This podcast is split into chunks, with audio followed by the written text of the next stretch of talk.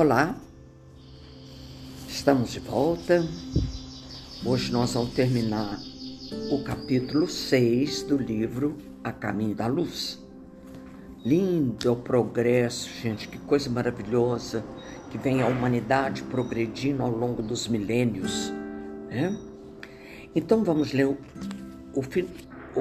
encerrar então o capítulo 6, que depois nós vamos falar do capítulo 7 semana que vem, que é extraordinário. Continuando no capítulo 6, diz o seguinte: nessa época, ainda o fenômeno geológico abalam a vida do globo. Dessas convulsões físicas define o Mediterrâneo e o Mar do Norte. Jesus sabia valorizar a atividade da família indo-europeia, que era a mais revoltada, revoltada contra os desígnios do alto. Era também a única que confraternizava com o selvagem. Assim, enviou-lhe emissários, atendendo-lhe os apelos do coração. No trabalho educativo das tribos primitivas, que eles... O benefício que esse povo trouxe para a humanidade que já existia aqui foi incrível. Suavizou-lhe a revolta e a amargura, reconstruiu o templo da fé e doces revelações espirituais caem na alma desse povo. A reencarnação de auxiliares do mestre opera uma evolução na família indo-europeia, trazendo progresso. E todo o Mediterrâneo, o Oriental,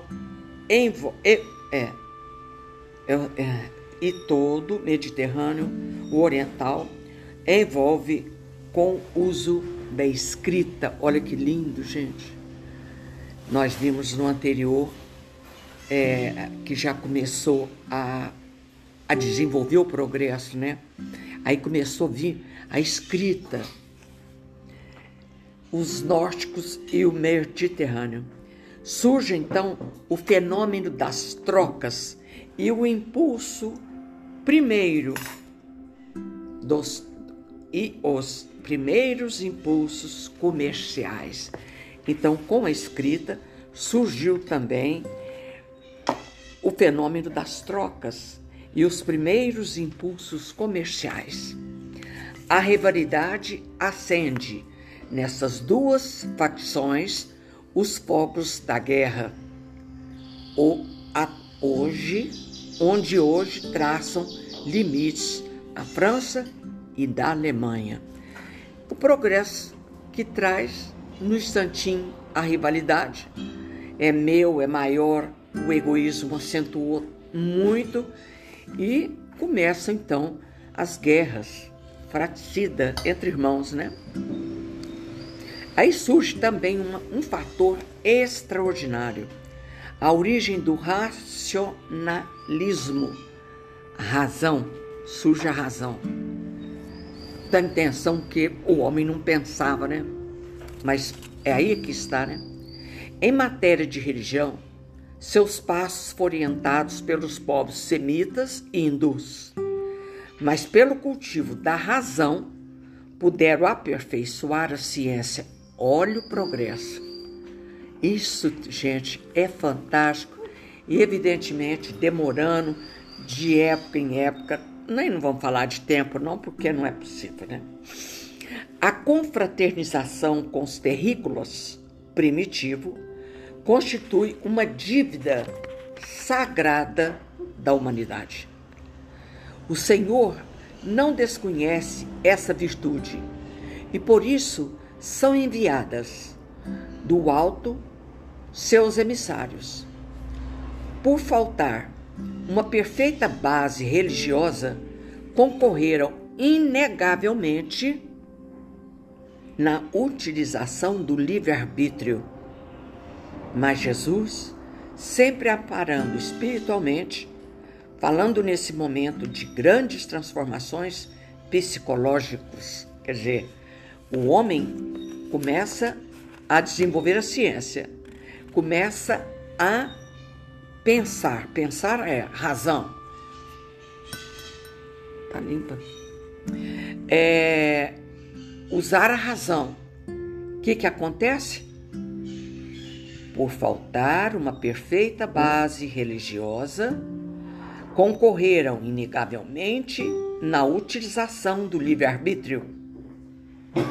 Mas Jesus, sempre amparando espiritualmente, falando nesse momento de grandes transformações psicológicas. Que show!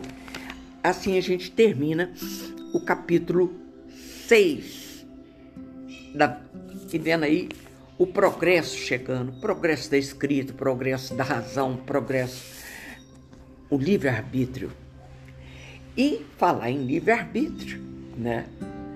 Nós não podemos deixar de maneira nenhuma de ver no nosso livro a questão do livre-arbítrio. Quer ver? Ah, tá bem aqui no Livro dos Espíritos, nos falando sobre o livre-arbítrio. Olha que lindo, gente. A humanidade progride por meio dos indivíduos que se aperfeiçoam pouco a pouco. Está aqui no livro sobre a lei do progresso, no Livro dos Espíritos. E a gente vai então falar sobre o livre-arbítrio. A gente acha que essa liberdade não tem limite, mas peraí, nós não vamos entrar nessa área de jeito nenhum, nós vamos entrar na maravilha que é o livre-arbítrio, o poder do pensamento, a liberdade de pensamento, de expressar sentimento, etc. A humanidade progride por meio dos indivíduos que se aperfeiçoam pouco a pouco e se esclarece. Então, quando eles prevalecem em número, tomam a frente e conduzem os outros, tá vendo? Olha o que a gente acabou de ler. Prevaleceu, então, esse povo e conduz os outros. Esses que vieram de capela, que trazem um progresso, eles vão conduzir os outros. Quem? Os selvagens, os primatas que estavam aqui. Os primeiros povos habitaram a terra. Vão ler de novo, quer ver? A humanidade progride por meio dos indivíduos que se aperfeiçoam pouco a pouco e se esclarece. Então, quando eles prevalecem em número, tomam a frente e conduzem os outros. De tempos em tempos surgem homens de gênio que lhe dão um impulso.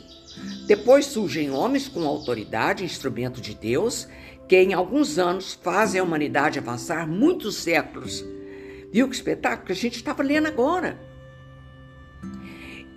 E esses últimos 100 anos, a humanidade evoluiu muito, muito mais do que em 1000 anos. Por quê? Vai prevalecendo o progresso. Não é lindo demais, não é, gente? Olha que coisa linda. De tempos em tempos, surgem homens de gênio que lhe dá impulso, que a gente acabou de ler, que são os emissários de Jesus, que chegam aqui para dar um impulso no progresso. Depois surgem homens com autoridade, que são instrumentos de Deus, que em alguns anos fazem a humanidade avançar muitos séculos. Deixa eu ver. É isso aí. É isso aí que a gente vai até aqui. O progresso dos povos também... Não, o progresso dos povos também evidencia a justiça da reencarnação, que a gente falou aqui, que através das reencarnações vieram esses homens sábios para avançar mais rapidamente. Os homens de bem praticam louváveis esforços para fazer avançar uma nação moral intelectualmente. Os integrantes da nação transformada serão mais felizes neste mundo e no outro, mas durante sua marcha lenta, através dos séculos, milhares de indivíduos morrem a cada dia. Claro, claro, todo dia morre, né? Aí ele faz a pergunta: qual é o destino de todos que morrem no caminho? A sua inferioridade relativa os priva da felicidade reservada aos que chegam por último. Ou melhor, sua felicidade relativa? A justiça divina não poderia consagrar semelhante injustiça. pela pluralidade da existência, presta atenção, o direito à felicidade é o mesmo para todos, porque ninguém é deserdado do progresso. Mas não é lindo? Aqueles que viveram no tempo da barbárie podem voltar no tempo da civilização, no mesmo povo ou em outro, resultando disso que todos tiram proveito da marcha ascendente do progresso. Ah, é fantástico. Cadê minha canetinha? Precisando da minha canetinha aqui. Ah, muito obrigado. Entendeu? Olha que espetáculo, gente. Ninguém é deserdado do progresso. Ninguém. Aquele que viveu no tempo da barbárie, ele volta no tempo da civilização, no mesmo povo ou em outro, resultando disso que todos tiram proveito da marcha ascendente, da marcha do progresso.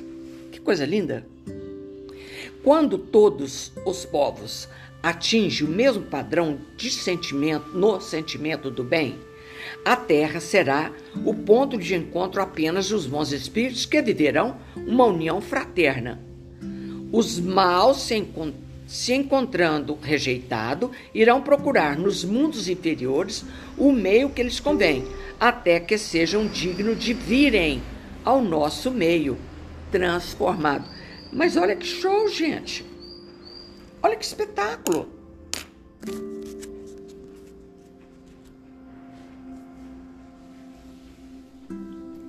Cadê? Tem cada pergunta aqui que eu nem vou ler, não, porque nós não podemos ficar toda a vida aqui.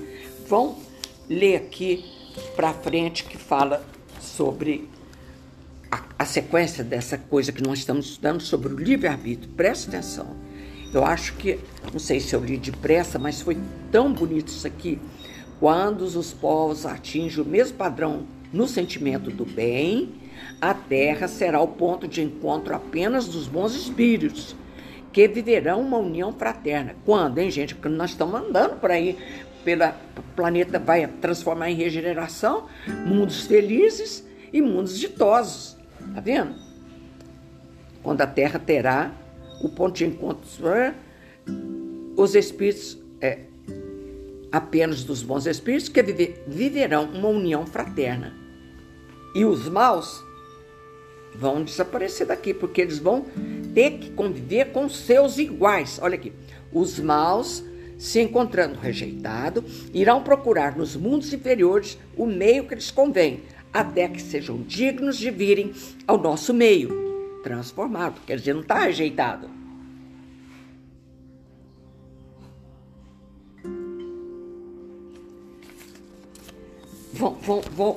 Eles não estão rejeitados. Pelo contrário, né? Vão ler isso aqui, que é um espetáculo. Gente, que coisa linda. Olha, você vê, nós estamos falando que o livre-arbítrio chegou lá naqueles tempos, gente. Presta atenção. Quando o homem usou da razão e do livre-arbítrio, como que houve uma transformação enorme. E por isso que eu trouxe para a gente estudar. A questão de ter vontade livre, isto é, livre-arbítrio, pode resumir assim. É um resumo que eu vi aqui no Livro dos Espíritos. A criatura humana não é fatalmente conduzida ao mal. Os atos que pratica não estavam antecipadamente determinados. Ah, coitada, nasceu aqui para fazer o mal, para matar a gente. Isso não é verdade. Isso não é verdade. Vou ler de novo. A criatura humana não é fatalmente conduzida ao mal. Os atos que pratica não estavam antecipadamente determinados. Os crimes que comete não resultam de uma sentença do destino. Entendeu? Ele pode, como prova e expiação, escolher uma existência em que terá sedução para o crime, seja pelo meio em que se encontre ou pelos atos em que tomará parte, mas está constantemente livre para agir ou não. Ninguém nasce para fazer o mal. Presta atenção, isso é importantíssimo. Ninguém vem aqui destinado ao mal, porque a gente pensa que é questão de destino. Não, peraí. E o livre-arbítrio, onde que entra? Olha o que ele fala. Ele pode, como prova e expiação, escolher essa palavra importantíssima. Uma existência em que terá sedução para o crime, seja pelo meio que se encontre ou pelos atos em que tomará parte. Por exemplo, tomará parte a pessoa que quer fazer o aborto. É um exemplo. A pessoa que faz o aborto nela tem o quião de coisa. Ela quis participar, ela tomará parte. Tomará parte na decisão da pessoa que quer praticar o aborto. Entendeu? Junta um grupo para fazer um roubo, um assalto. Ali tem a cabeça, uma pessoa que pensa, né? E organiza tudo. Aquele que faz parte, 5 componentes, ele então, ele não é a cabeça, não é o mandante, mas ele faz parte do grupo. Eu vou ler de novo.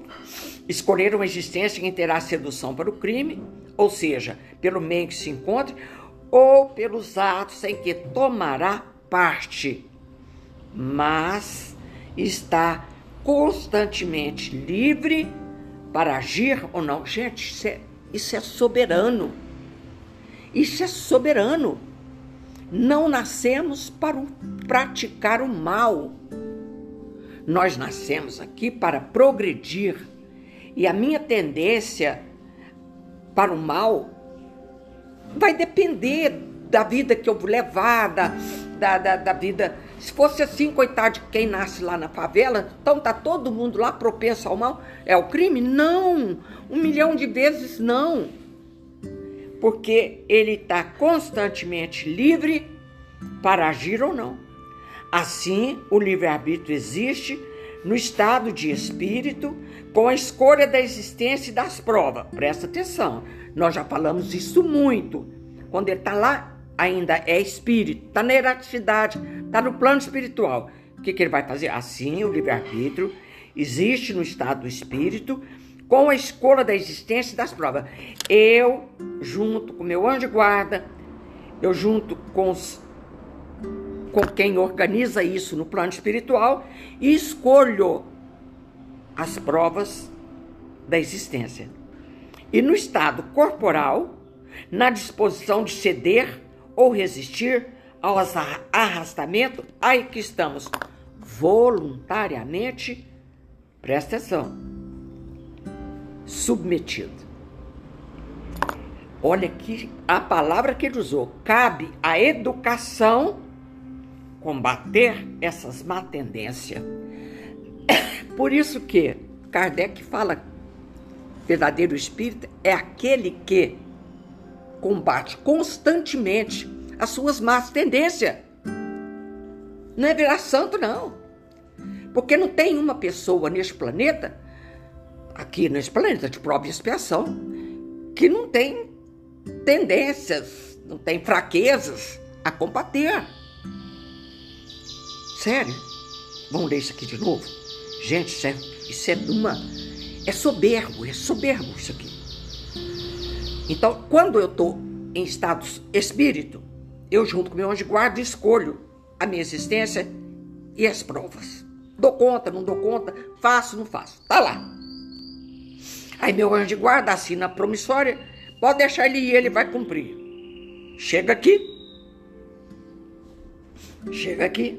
no estado corporal, na disposição de ceder ou resistir aos, olha a palavra, arrastamentos. Aqui estamos voluntariamente submetido. Você faz uma luta ferrenha para combater o álcool. Presta atenção. Você não sai dos bar. Ah, não, lá eu bebo se eu quiser. É igual quem vai usar a droga. Não, eu estou usando hoje, amanhã, se eu quiser, eu paro. Não é assim. Porque a droga já dominou. O vício Nós estávamos lá no centro falando a respeito do cigarro e uma companheira lá disse que está sofrendo muito para largar o cigarro.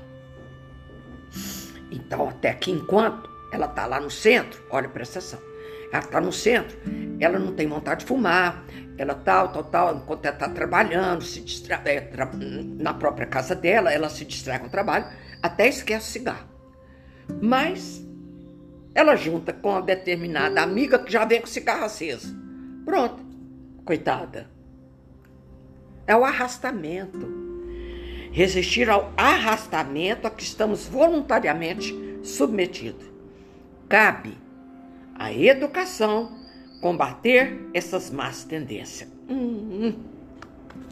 Por isso, gente, não orai e vigiai sem cessar. Não podemos nos desligar do Evangelho, dos livros, um bom filme, nada. Viu que coisa bonita? Cabe à educação combater essas má tendência, e ela o fará utilmente quando estiver baseada no estudo aprofundado da natureza moral do homem. Muito bem, vamos pular esse pedaço aqui que é muito grande, senão a gente não dá. Aqui, isso aqui que a gente leu agora mesmo. O espírito livre da matéria no intervalo das encarnações faz a escolha de sua existência corporal de acordo com seu grau de perfeição que atingiu. E nisso, como dissemos, consiste principalmente o livre-arbítrio. É aqui, ó. Essa liberdade não é anulada pela encarnação. Que coisa, Jesus! Se cede à influência da matéria, é porque fracassa nas próprias provas que escolheu. E para ajudá-la a superá-la, pode evocar... Vão circular essa palavra? Evocar assistência de Deus e dos bons espíritos. Que lindo, gente. Que lindo.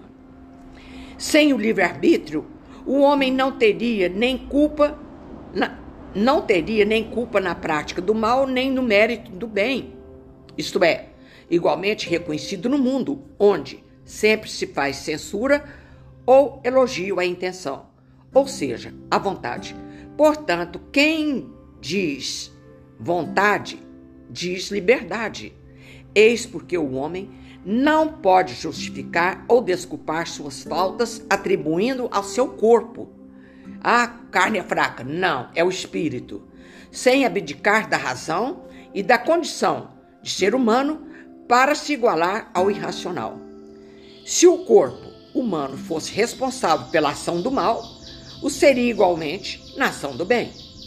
Entretanto, quando o homem faz o bem, tem grande cuidado para evitar o fato em seu favor, como mérito seu, e exalta ou grafica seus órgãos, culpa os órgãos. Isso prova que instintivamente ele não renuncia, apesar da opinião de alguns filósofos sistemáticos, ao mais belo dos privilégios da sua espécie, a liberdade de pensar. Que espetáculo! Gente, mas não é um espetáculo essa coisa aqui? Se vocês quiserem ler, continuar lendo, no Livro dos Espíritos, capítulo 10, a lei de liberdade. É soberana.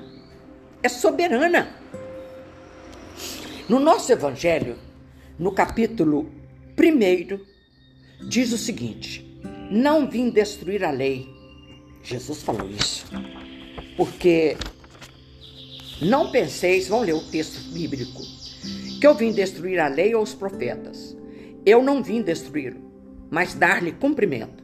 Porque eu vos digo, em verdade, que o céu e a terra não passarão antes que tudo o que está na lei seja cumprido perfeitamente. Até um único J ou um único ponto. Quer dizer, enquanto aqui não vai passar, enquanto não tiver cumprido toda a lei de Deus aqui na Terra. E eu posso evocar a assistência de Deus e dos bons espíritos. Que coisa linda, meu Deus do céu. Que coisa linda. E no item 8, está falando a ciência, a aliança da ciência e da religião, que é fantástico. Quando o homem, nós estamos vendo aqui, os homens, os primeiros habitantes da Terra, tomou posse da razão, surgiu a ciência. Como que eu posso afastar a ciência da religião? Por muitos séculos, milênio até, a igreja não admitia essa mistura de religião e ciência. E todas duas são de Deus. Presta atenção, nós vamos ler agora. A ciência e a religião são duas alavancas da inteligência humana. Tá vendo? Aqui nós lemos agora mesmo. Uma revela as leis do mundo material, é a ciência, e a outra as leis do mundo moral. Mas umas e outra, tendo o mesmo princípio que é Deus, tanto faz a lei do mundo material como a lei do mundo moral, tudo vem de Deus. Então não tem diferença. Um cientista que está lá no laboratório pesquisando para resolver um problema de uma doença, ele é missionário de Deus. Ele vai trazer o progresso para a Terra através da ciência. Nós já vimos isso. Ele está praticando a lei de Deus. Mesmo que ele seja um ateu, não tem importância. Ele está lá praticando a lei de Deus na ciência, no laboratório. A ciência e a religião são duas alavancas da inteligência humana. Uma revela as leis do mundo material e a outra as leis do mundo moral. Mas umas e outras, tendo o mesmo princípio, que é Deus, não podem se contradizer. Se elas são a negação da outra, uma necessariamente é errada e a outra certa. Porque Deus não pode querer destruir a própria obra. Já imaginou? Tem lógica, né? A incompatibilidade que se acreditava ver entre essas duas ordens de ideia prende-se a um defeito de observação. E há muito de exclusivismo de uma parte da outra. Daí o conflito, de onde nasceram a incredulidade e a intolerância.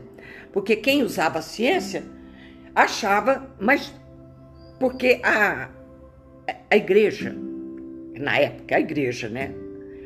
Ela tinha o poder sobre a humanidade.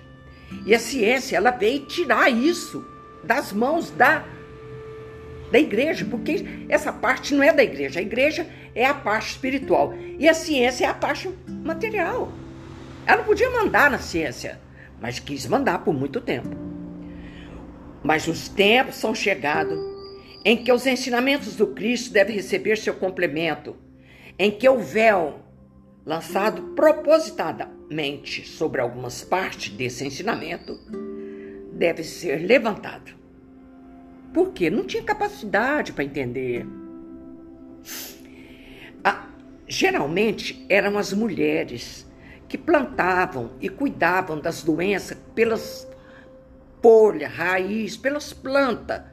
E elas foram consideradas bruxas.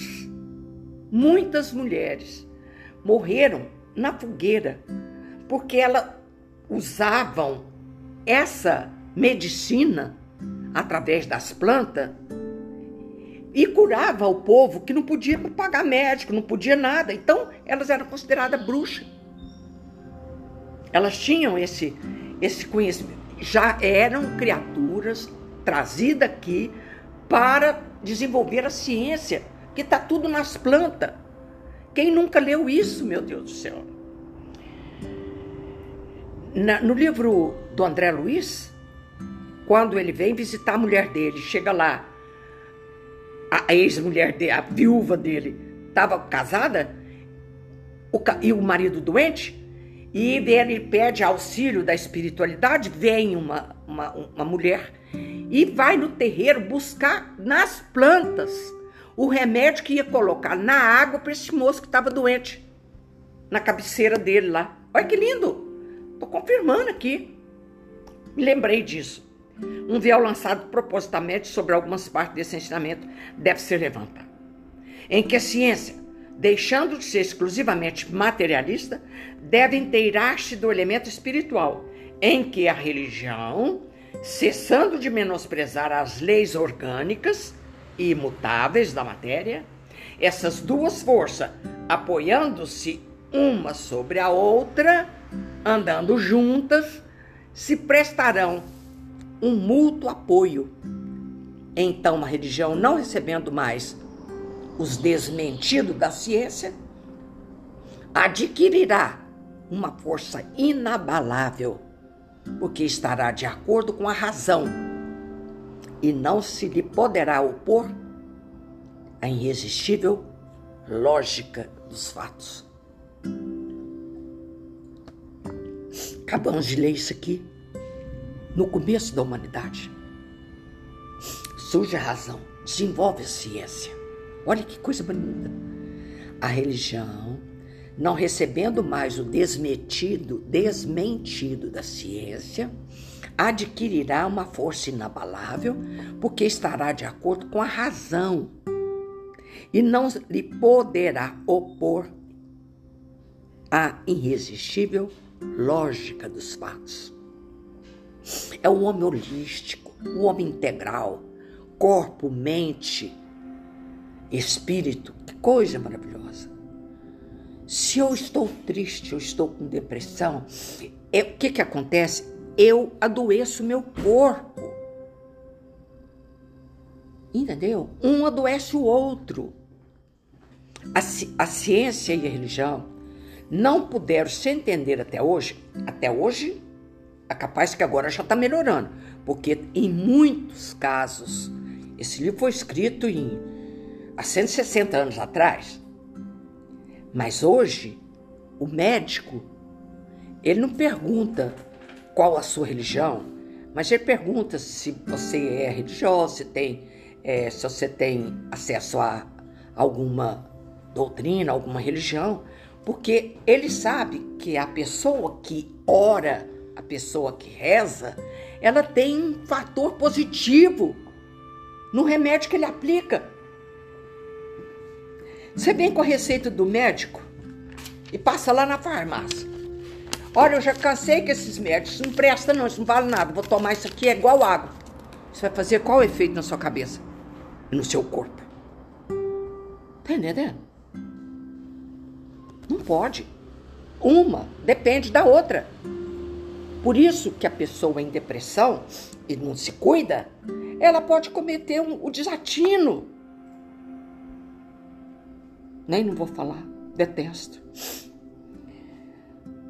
A ciência e a religião não puderam se entender até hoje porque cada uma, examinando as coisas do seu ponto de vista exclusivo, se repeliam mutuamente. Ué, calma, porque seria preciso alguma coisa para preencher o vazio que as separava, um traço de união que as aproximasse. E esse traço de união está no conhecimento das leis que rege o mundo espiritual. Pronto. Acabou. Não é possível hoje. É claro que tem ainda muitas exceções, mas os médicos hoje, ele vê. Se ele pudesse, ele via o espírito. Se pudesse, não, até que vê, né? O camarada que está de frente a ele. Ele vai lá falar que está doente do estômago, tem isso, tem aquilo. E ele tá olhando a cara dele. De repente ele vê que ele tá num poço de tristeza. Que aquilo que tá fazendo ele ficar doente. Tá entendendo? Cadê? Esse traço de união se aproximasse. E esse traço está no conhecimento das leis que regem o mundo espiritual e suas relações com o mundo corporal. Leis tão imutáveis como as que regem o movimento dos astros e a existência dos seres. Então tudo é de Deus, tanto a ciência quanto a religião, entendeu? Uma faz evoluir o espírito, a outra evolui a matéria. Nós lemos aqui agora mesmo. Essas relações, uma vez constatada pela experiência, uma nova luz se fez. E a fé se dirigiu à razão. A razão não encontrou nada de lógico na fé. E o materialismo foi vencido. Pronto, ponto final.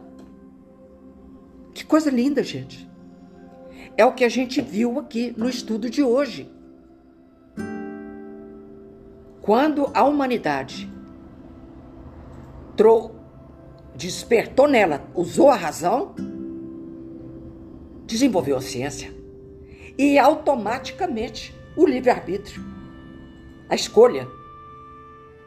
Por isso que eles eram difíceis, eles eram revoltados contra Deus. Mas tinham um poder tão grande de fazer amizade com o selvagem, os primatas, os primitivos. Os primitivos. E o que muda? Muda os caracteres, porque a relação entre um e o outro, ele vai mudando o corpo físico. Tá tudo aqui, que a gente não pode ler tudo, que não dá tempo. Entendeu? Então, de acordo com o tempo, os milênios, aqueles selvagens, os primitivos, já não tinham mais as feições que tinha antes. Pela mistura. Como ele falou, uma dívida sagrada com essa humanidade que veio de capela e misturou com o selvagem que vivia aqui. Então, essas relações, uma vez constatada pela experiência, uma nova luz se fez. A fé se dirigiu à razão. Porque depois que eles usaram a razão, a fé deles não era muito boa, não, porque eles eram revoltados contra o alto de ter nascido aqui, no planeta atrasado. Eles traziam essa revolta no coração. Então a fé com relação à religião era muito pouca. Mas depois ele foi desenvolvendo isso com os hindus, lembra? Que a gente dirigiu. Então trouxe a razão. E automaticamente veio o livre-arbítrio. Que lindo, gente. Essa relação constatada pela experiência, uma nova luz se fez. A fé se dirigiu à razão e a razão não encontrou nada de lógico na fé. E o materialismo foi vencido. Mas nisso, como em todas as coisas, há pessoas que permanecem para trás. Claro, para muita gente ainda, uma coisa não mistura com a outra. Religião é religião, ciência é ciência. Ele não pode ser médico, porque o médico que trata de um paciente sem olhar o espírito dele, ele não vai ter sucesso. Não vai. Mesmo cirurgião plástico. Porque se não tratar o coração daquela criatura que está mudando a cara dela, tirando as rugas, tirando os trem, se ela continuar com essa expressão de ódio ou de tristeza, não vai mudar nada, apesar da plástica. Tem que tratar do coração também. Aí, então, muita gente ficou para trás. Cadê? Até que sejam arrastadas pelo movimento geral, que as esmagará se quiserem resistir em lugar de a ele se abandonarem. Quer dizer, ou você vai ou você vai. Não tem outra opção. Ou a gente evolui, não tem outra opção. É toda uma revolução moral. Olha que coisa linda, vou circular isso aqui. É toda uma revolução moral que se opera neste momento e trabalha os espíritos. Depois de elaborada durante mais de 18 séculos, ela se aproxima do seu cumprimento e vai marcar uma nova era na humanidade. A era de regeneração. E depois de regeneração, mundos felizes e mundos ditosos. As consequências dessa revolução são fáceis de prever. E deve trazer nas relações sociais inevitáveis modificações. Olha hoje. Hoje, o combate ao preconceito é uma coisa fantástica. Como fantástica. Deve trazer nas relações sociais inevitáveis modificações, as quais não está no poder de ninguém se opor. Não tem. Presta atenção. Ninguém tem esse poder. Porque estão nos desígnios de Deus e resultam da lei do progresso, que é uma lei de Deus. Que espetáculo!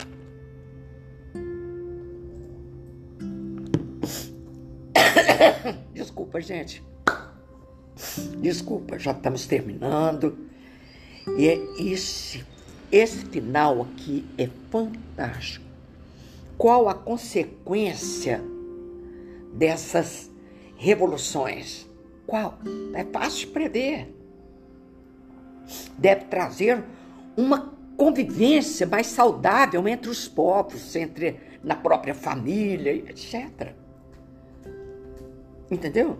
Nas relações sociais, inevitáveis modificações, as quais não está no poder de ninguém, isso é forte, se opor, porque estão nos desígnios de Deus e resulta da lei do progresso, que é uma lei de Deus. Pronto, acabou-se. Que coisa linda, gente. Olha, amei. Sinceramente, amei esse trecho que nós estudamos agora, que é a aliança da ciência com a religião, o livre-arbítrio que nós vemos aqui no Livro dos Espíritos. Espetáculo. Tem gente para trás? Ele está falando. Tem.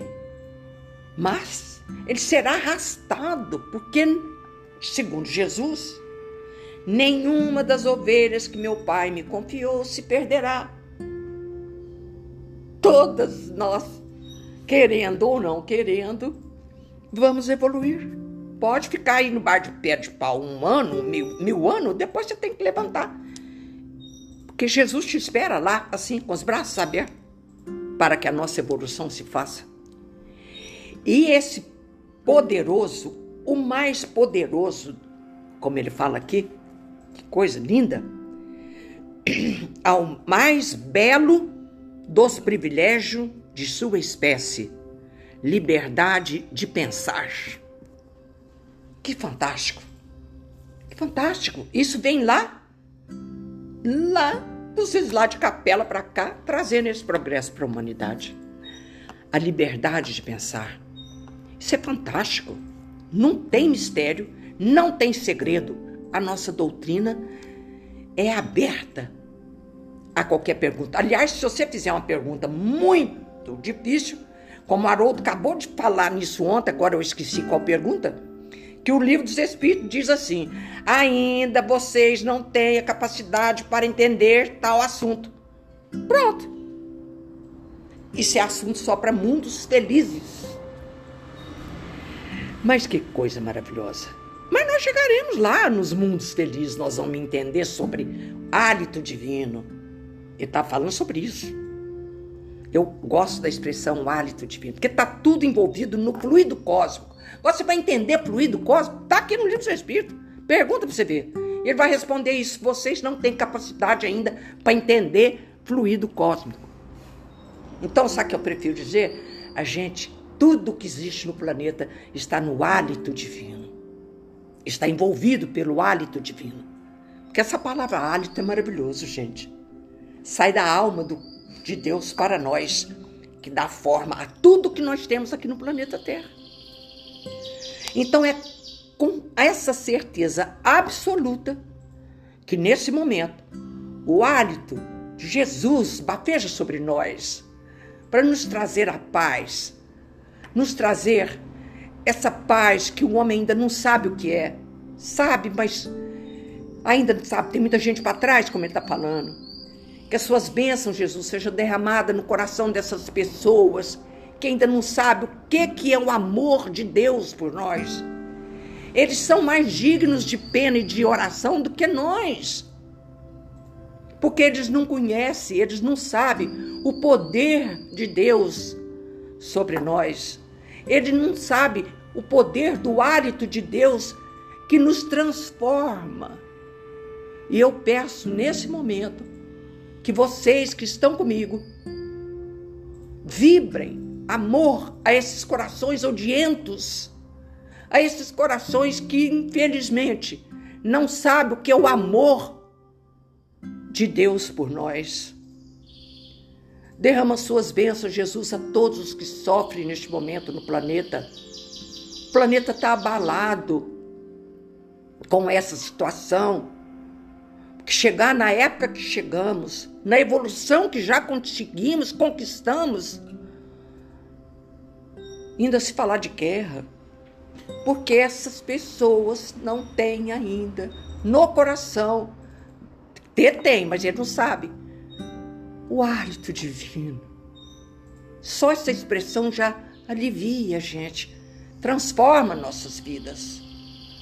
Mãe Santíssima, envolva-nos a todos nós que sofremos. Tem uma família enlutada pela perda de uma filha. Ampara essa família, Jesus querido. Eu não vou nem dizer o nome, que lamentavelmente eu agora esqueci. Mas uma filha linda que desencarna pela loucura do suicídio. A família sofrendo horrores. Derrama suas bênçãos sobre ele, Jesus querido. Toda a humanidade está sofrendo muito por falta de entender o seu amor por nós. Ave Maria, cheia de graça, o Senhor é convosco. Bendita sois vós entre as mulheres, e bendito é o fruto do vosso ventre, Jesus. Santa Maria, Mãe de Jesus, rogai por nós, pecadores, agora e na hora de nossa morte. Amém. Obrigado, Jesus. Obrigado, espiritualidade amiga, que está conosco hoje e eternamente. Assim seja. Fiquem com Deus. Amo vocês onde quer que vocês estejam. Que a luz do Divino Mestre envolva os seus corações. Vamos orar pela paz no mundo. Mas a gente fala assim, eu sozinha? Não, eu e milhares e milhares e milhares de almas, cada um no seu cantinho, orando pela paz do mundo. Fiquem com Deus, que Jesus, no seu amor infinito, nos envolva a todos. Assim seja.